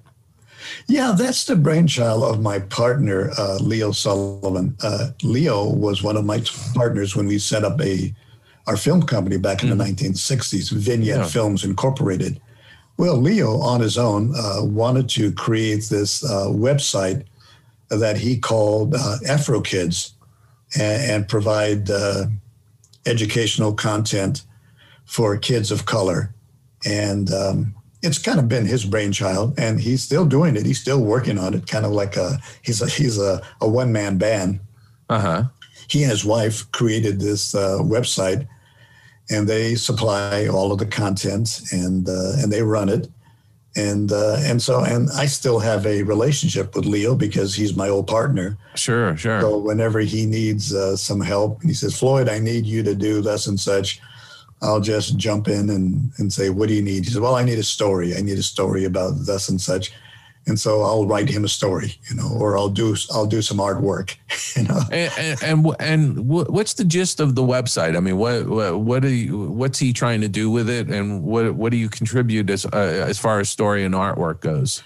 I think what Leo was trying to do with Afro Kids is to provide a um, uh, a place where young kids can go to to uh, access content on Black history, Mhm. Uh, on Black culture, um, and and on entertainment as well. It's not just all all uh, learning. It's it's it's fun stuff too. Mhm. But it is kind of like an entertainment hub that uh, focuses on on Black culture, Black achievement, um, uh, a positive, a Yeah. positive uh, place where kids can go and I think that's that's why uh, Leo did this. It's more of a labor of love than Sure. something that he's trying to monetize. Uh, Leo's been retired for a number of years, so he's doing Afro Kids as more of a labor of love, It's keeping him busy. keeping him busy, Yeah. providing, uh, as he puts it, positive content for African American kids. That's awesome. Yeah. Awesome. Um, I, I think we I, I we have to touch on uh, a, a 2016 documentary Oh. that was made about you, uh, Floyd Norman An Animated Life. And can you talk a bit how that came about, Floyd, and who is involved with it, and where people, where our listeners can see that if they haven't seen it already? Well, okay, here's what happened. Uh, this, some years ago, I was at the San Diego Comic Con, and you probably you know what that is. Sure. I was down in San Diego, and uh, the famous illustrator Drew Struzan was there, and a couple of uh, New York filmmakers had just completed a documentary on the life and career of Drew Struzan. And and for our listeners, Drew, uh, really his his big um, um, uh, claim to fame really is that he did a lot of movie posters. Yeah, I mean he's an amazing illustrator, Yeah. absolutely amazing. And and I, I I mean off the top of my head, I can't think of exactly which ones people should go look at. You would probably know better Oh. than me. Well, But- Star but- Wars. Star yeah, Wars, like the yeah. Star Wars, Star uh, Wars, Back to the posters, right? Al Aljon, you know this. Oh yeah, right? yeah. Yeah. Well, well, Drew Struzan is like the best. You know, you've got Yeah. you know Star He's, Wars, legend, he- he's legendary. Yeah, Back to the Future, Alien. I mean, you name it, he's done it. Yeah, he's- I mean, he's incredible done well. And, illustrator. and album covers too, by the way. Yeah, So, that's yeah. right. Yeah, Alice yeah. Drew has worked for everybody, and uh, I mean, he's worked for Jim Henson. Jim Henson. He did the the, the Muppet movie poster. Uh, he did the Thing for John Carpenter. Uh, he literally did that poster overnight. I mean, they needed that literally overnight. The poster Wow. for the Thing. He's his clients have been Steven Spielberg, George Lucas. He's worked for everybody. Hmm. And so these New York filmmakers, these documentary filmmakers, had made this film on the life and career of Drew Struzan. And I went over to congratulate Drew on the completion of this film. And while there in the Comic Con in San Diego, the one of the filmmakers said, "Well, I've I've, I've got this uh, the Drew film done. Now I'm I, I have to think about my next project. I don't know what it's going to be." And a guy who was standing there in the group said, "Well, here's your here's your next project right here," and, and and he pointed to me, and I thought, "What are you talking about? I'm not you know I'm not somebody famous or." You know, and and and so I just laughed it off. Thought the whole thing was a crazy joke. Two weeks later, later I got a phone call from the filmmaker. Said, "I've decided that you are going to be my next project. I mm-hmm. really want to do a film about your life and career in the animation business. And that's how that all got started. And and it's a, it's really a wonderful documentary and i have to say um uh, i i i'm in it a little bit uh, uh because you and i were working together at the time That's- that's Uh, right. uh, you you were working on a uh uh some bonus material we were producing for uh 101 dalmatians dvd release Yeah. and, and, and I I laugh when I when I uh, first saw the film because they shot part of it before I went up to Maine for three weeks, Yeah. and so I was clean shaven, and then they shot some more when I came back from came Maine, back, and I had a beard. Right. so, but Yeah. but but the um, where can people see that documentary? Well, you know, when we first finished it, it was on Netflix for uh, two years. They could have seen it on Netflix. Uh, that contract, sadly, has uh, since, um, you know, that that contact contract is ended. Yeah. But there is a DVD available for purchase. So Okay. even though they can no longer see it online, uh, they can still purchase the uh, DVD by simply, I think you can go to the internet and type in Floyd Norman, Floyd, Floyd Norman movie dot, dot com. And then that'll take you to a, to a, uh, an address where you can actually buy the DVD. Well, you know, they that really should be on one of the streaming services. I'm thinking like Disney Disney Plus should pick that up and put that on Disney Plus for crying out loud. Well, uh, it, it is available because uh, we fulfilled our contract with Netflix. Yeah. So we are available.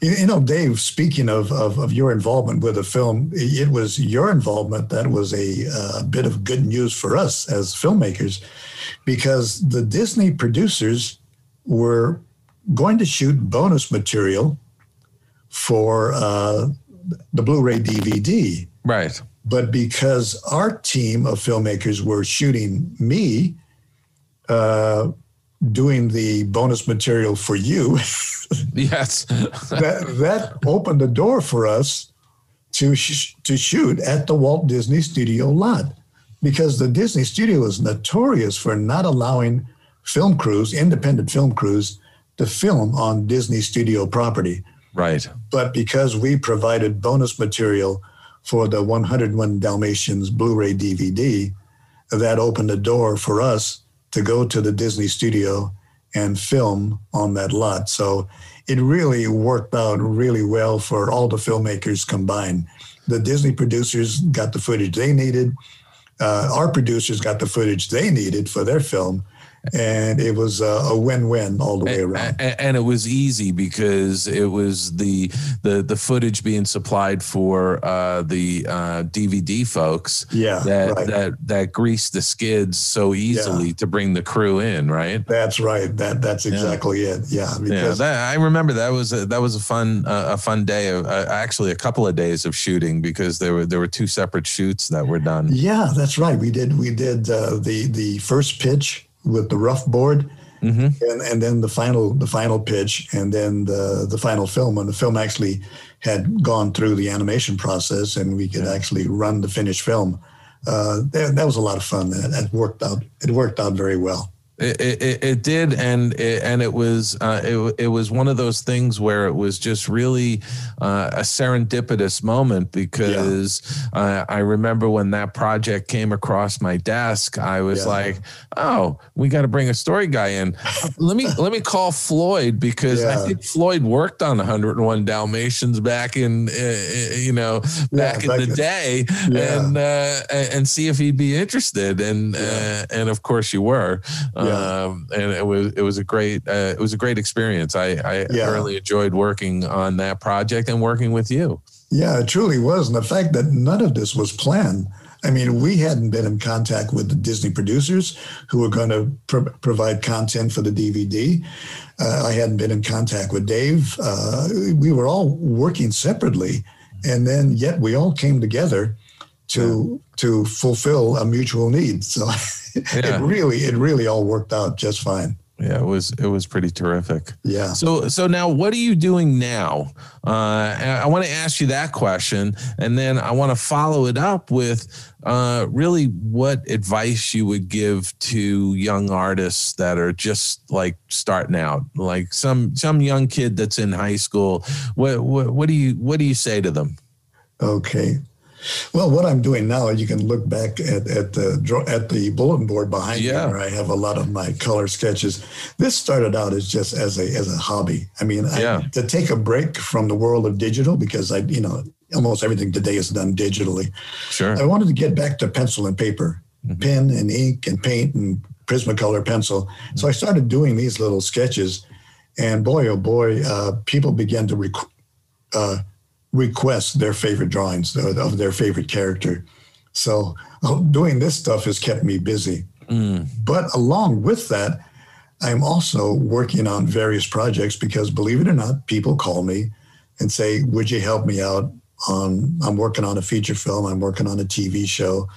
And so I'm working in development on at least three separate projects right now none of which I can really talk about. At of course point. not. Yeah. but, Although I will say, yeah. On. Come on, come just on. between us, just between us friends, Floyd. Okay. Suffice no, it to I, say, I, I yeah, totally understand. No, no. Yeah, they're, they're, all they're all animation projects, and one one's a feature film, a tour for television, and but the fun part is it, it it keeps me busy, it keeps me going, and I'm just delighted that people still call me and and want my uh, my input on something that they're working on. So I, am just and, and, delighted. you're working and you're working with friends.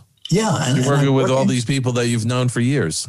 Exactly, and that's what's so great about this our animation family, because we're all part of the same big family. We're all friends. We've all worked together on projects in the past. So when an old friend calls and says, "Hey, I could use your help on mm-hmm. something I'm doing," uh, that's just great. It doesn't get any better than that. So so there you go.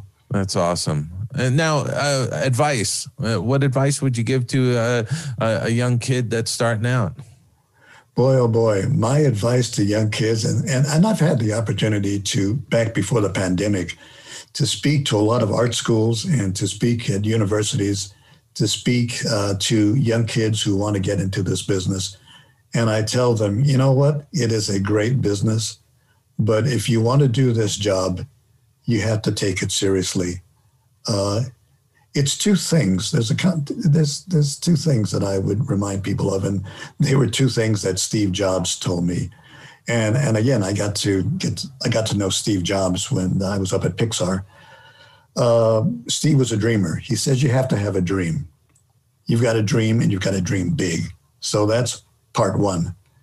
Part two is you got to work, and you got to work hard. So dream, dream big, work, work hard. And if you do those two things, then you got a shot at being successful in this career.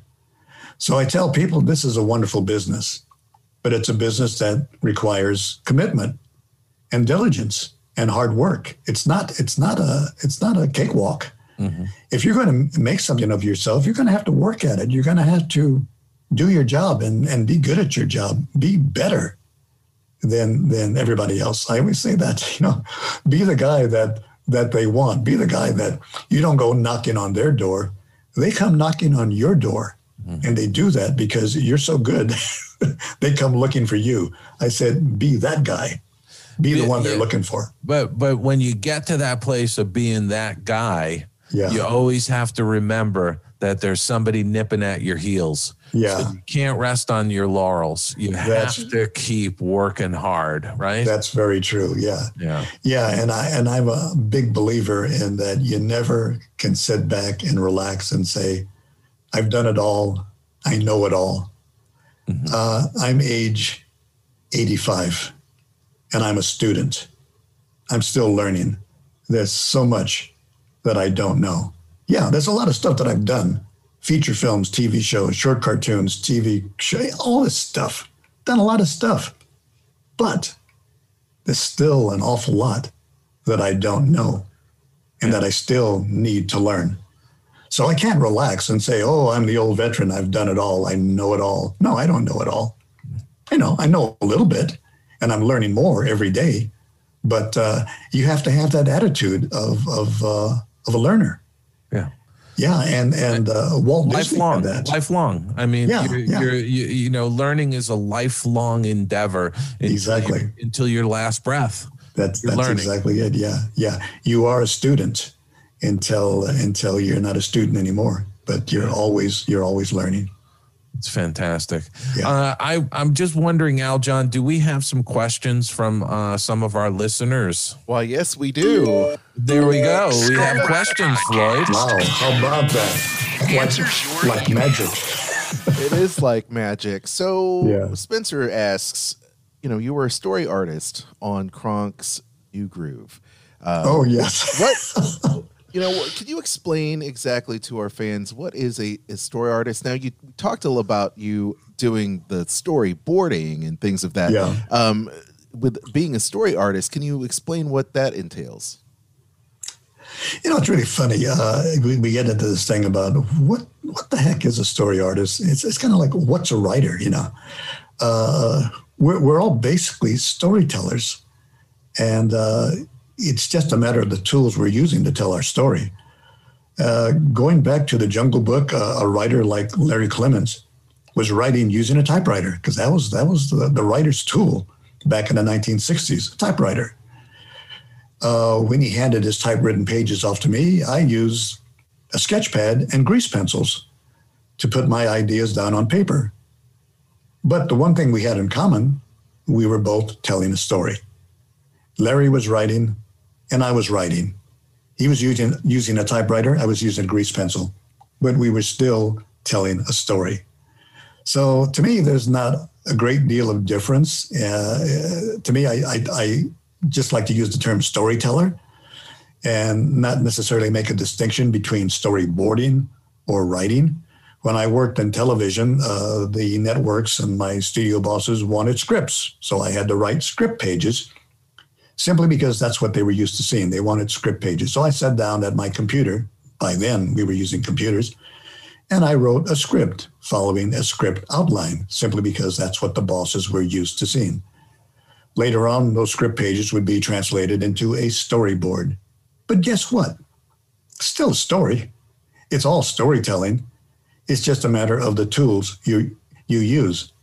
But you know, bottom line is you're still telling a story. Right. Very good. He also Yeah. continues and said, "Did you enjoy working on that production for Kronk?" You know, I enjoy everything I do. I, I tell people I, I, I worked on the, the the most lofty, you know, classic feature films, into some of the weirdest TV stuff like uh, The Annoying Orange, which was uh, a really, really stupid TV show for kids. That's hilarious. that was uh, ta- talking fruits and vegetables. Yes. If you can, if you can think anything more lowbrow than that. but you know what? I worked on uh, a couple of seasons of The Annoying Orange, and I loved every minute of it It is because what I was doing was what I love, and that is telling stories and making movies. And whether it's a classy feature film or a down and dirty TV show that's just stupid, uh, it's it's what I do, and I, I I love it all. Awesome. Jennifer writes, Mr. Floyd, I really want to get a commission from you for my husband's 50th birthday. Is Facebook the best way to get in touch with you? Are you even open to do commissions? Because everyone loves your, Yeah. your sketches that you post on, Yeah. on on Facebook, Mr. Floyd. What, So- what- what's your Choose- backlog? What's your Choose, backlog? choose one.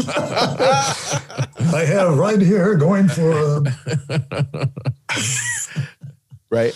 Because I No, mean, I'm- everybody. I'm- yeah. I, I try to find time to do commissions. It's it's kind of funny. I, I I really don't have time because I'm really busy. But Mm-hmm. I, I tell you what, I will make time for you. Uh, I just had a doctor. Uh, I think he's a, a veterinarian, and he wanted this uh, drawing of Donald Duck and and Daffy Duck squabbling. The two of them just just having it out. He said, "I want Daffy and Donald." And so I said, Well, I don't know. Uh, I'll try to get to it. So one day when I had a few moments, I sat down and started drawing Donald and Daffy. And I was able to paint the finished uh, sketch in full color. And I packed it up and, sh- and shipped it off to him, I think, uh, earlier this week. So yeah, so I do I do find time to to uh, do these sketches, and you can contact me.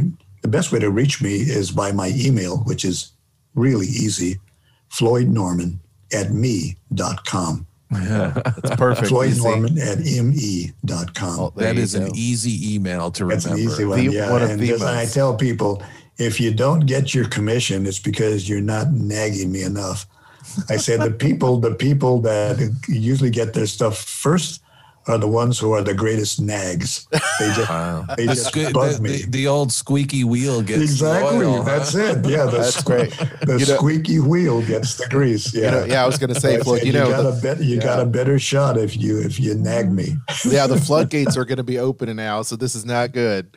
I'm going to edit that out of the email because I'm I'm sure the fans are going to be uh, We're gonna see who dropping the you. chief the chief nagger is. Exactly, exactly.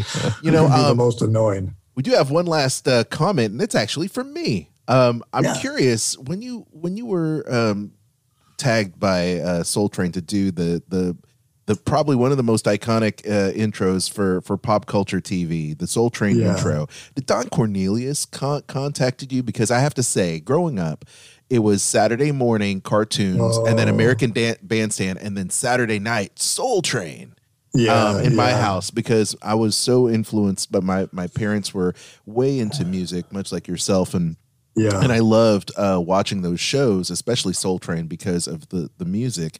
Um, did did he contacted contact you specifically because he, uh, of that show and um, you know your Black Yeah. Kid Studio? I wasn't contacted by Don specifically. Uh, we were with Don Cornelius uh, on the stage down in Hollywood where we shot the pilot. We shot it uh, at, a, a studio stage somewhere in Hollywood.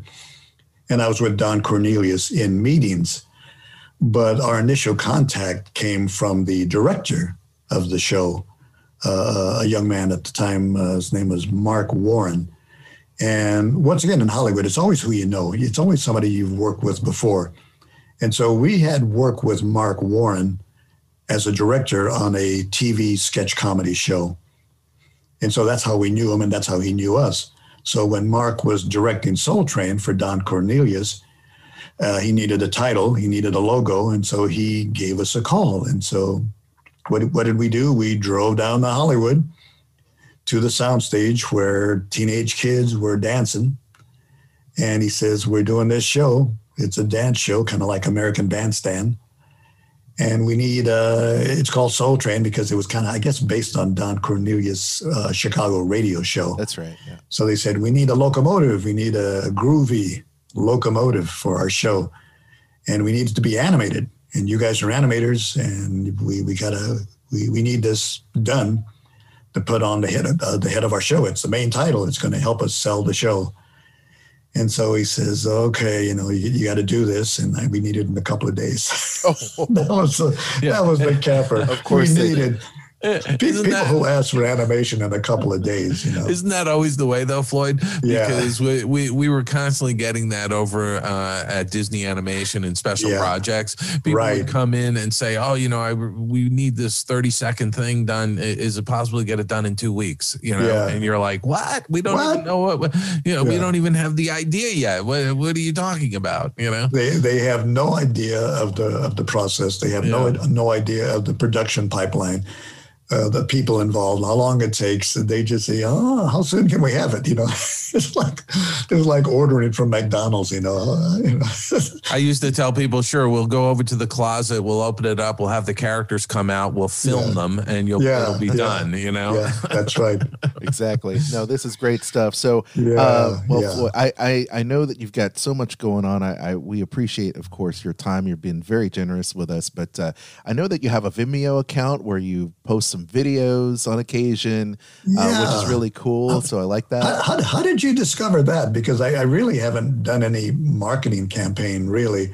Uh, only a handful of people know it's there. Oh. I, I created this Vimeo account because I, I got it into my head to, to tell these funny stories that happened to me while working at the Walt Disney Studio.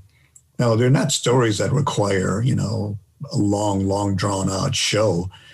They can be told in about two or three minutes because it's just a funny incident. So I began making these little videos where I tell a funny story. That's all true, stories that actually happened at the Walt Disney Studio back in the 1950s, 1960s, and beyond. And so I have these little, I call them uh, funny Floyd stories, and uh, they can be seen on Vimeo. I And love it. they're all short. They they all run no more than three or five minutes, and it's fun stuff that happened at the Walt Disney Studio. So if you get a ah. chance, go over to Vimeo. A- a- Add it to the show notes, Aljon. We will. We'll add, well, you know, you know, Floyd, and, and Dave, you know this. You know, I'm the research guy, so Yeah. I, I He is. definitely He know where to. He find is. you. Yeah. I will know where to find you. But we will definitely link to your Vimeo and your blog. By the way, Mr. Fun's blog. How about that?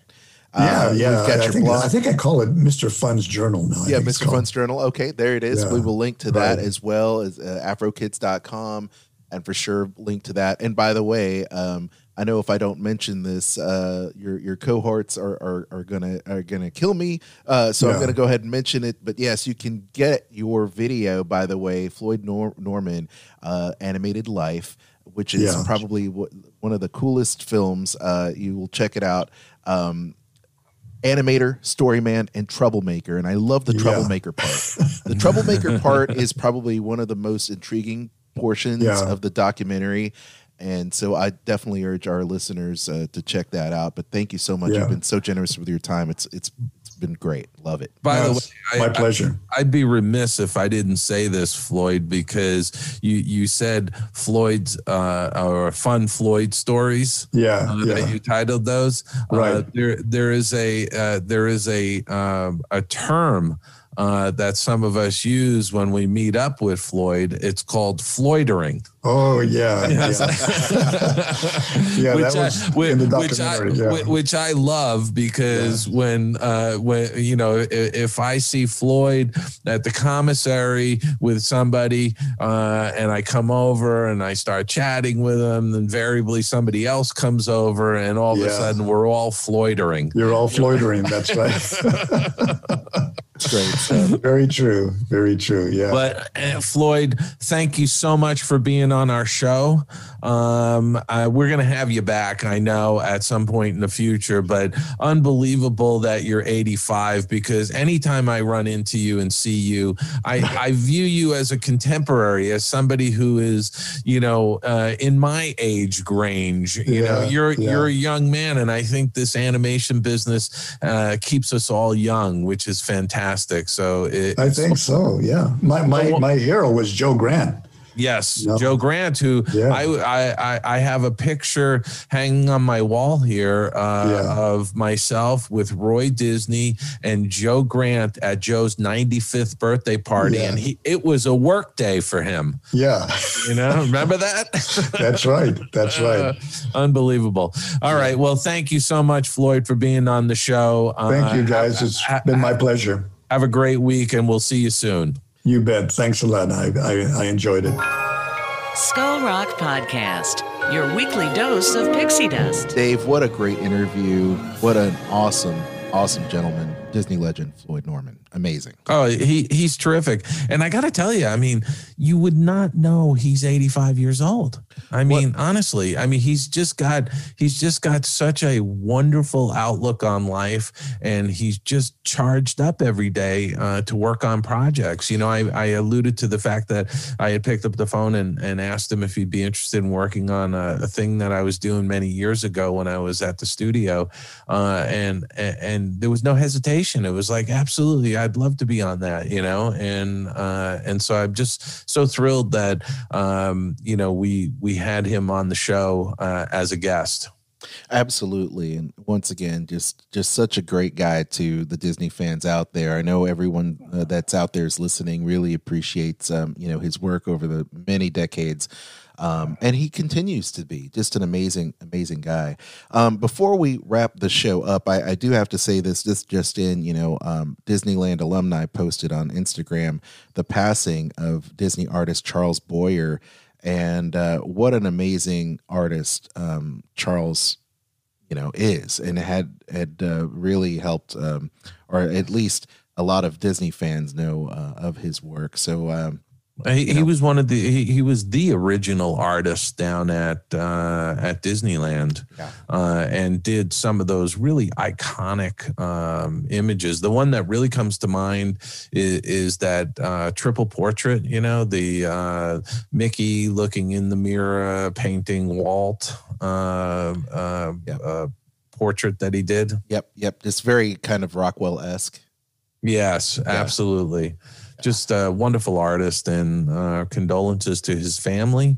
Uh, and boy, what a legacy he leaves behind. no kidding no kidding and if you were um, lucky enough to have one of his pieces in your collection you definitely are a very lucky individual um, because his his work um, is amazing and his work will continue to live on in the fans and the hearts of fans around the world. So uh, um, rest in peace. You will be missed. Um, Charles Boyer, rest in peace. We've come to the end of yet another show. And Dave, you've got tons of your friends coming back uh, to to share their stories with us in, over the next few weeks. That's right. We we've got Dan Jeup, animator director Dan Jeup is queued up for uh, for next week. We've got effects master animator Ted Kierscey coming on the show. Christy Maltese, Bob Gurr. We have so many people lined up. It's crazy. Dave Pruiksma is going to be joining us in March. Oh, wow. I mean, you know, I'm I'm just so excited that uh, we get to talk with all of these folks uh, week in and week out. It, it's just really a lot of fun. Oh, and I can't wait. It's going to be great. It's kind of like a Comic Con every single week when you get to hear and sit back and, and listen to all these stories. It's Comic Con without the comic crud. And, uh, you know, that's the thing. Anytime, you know, Dave, you, you've done so many conventions over the years, you know, you get the con crud. Uh, and if you're if you're not careful, you get sick afterwards. So hopefully now everybody can enjoy these types of uh, panel discussions, these discussions, uh, without the fear of getting sick from their iPod. you know, so enjoy it. So once again, if you love Disney and pop culture, thank you so much for listening. I hope you subscribe to the show on the various uh, podcast platforms, Apple. Uh, Google, of course, Spotify, and of course now iHeartRadio. Just go ahead and give us a like on those social media platforms as well Facebook, Twitter, Instagram, LinkedIn, and uh, check us out. Uh, you can also uh, check out our email too. You can send us those emails. Uh, Aljon, A L J O N, at skullrockpodcast.com. Write us, uh, or Dave at skullrockpodcast.com. Any final words, Dave? Well, Aljon, I do have a couple of things I want to mention to you. Oh my gosh, Um, yes, yes, I forgot. the, uh, 3D Disneyland, like you've never seen it before. My latest book uh, just won a gold award from the Nonfiction Writers Association Book Awards. Yay! big applause. I love it. I love it. the crowd goes Dave. wild. Uh, so I'm really thrilled about that. Um, and uh, certainly uh, people can uh, uh, check out the book. You can get it wherever uh, you buy your books. Uh, and uh, I hope you do check it out and hope you enjoy it. It's uh, gotten some great reviews. And now the first award, which I'm so thrilled about. So um, Well deserved, Dave. I, Well I just wanted people to know that.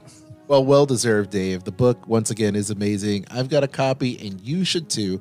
Uh, you can check out the book there at Old Mill Press, and uh, we'll put a link there at the bottom of the show notes, as well as Amazon, so you can check out uh, check out those books there. Absolutely, and, Bar- and. Barnes and Noble and Books a Million and your independent, Independent. bookstores. That's right. Check out your independent bookstore. They can order this book for you. Yes, if they don't have it, demand it, uh, because right. they'll, they'll definitely be helping you out, and you will be helping out those independent retailers just down the street from you. So support and shop local. We appreciate that. And uh, speaking of that, Dave, I guess there's nothing else we need to say other than have a great week, everyone, and thank you so much for listening. Bye bye. I'm Kristen Hetzel, vacation planner, world traveler, Disney foodie, and theme park fan. I'm Aljon Go. I'm the husband who's also Disney, Star Wars, and Marvel Comics fan. And together, we host a Disney List podcast. Every week, you'll hear us list our favorite things about Disney theme parks, films, shows, travel, Marvel, and Star Wars in a top 10 list, rankings, and more. That's an impressive list. Subscribe to the Disney List podcast on Spotify, Apple Podcast, iHeartRadio, or your favorite podcast platform. You can even stream us on Sorcerer Radio at srsounds.com and check out our live shows on Facebook. The Disney List podcast. Visit thedisneylist.com.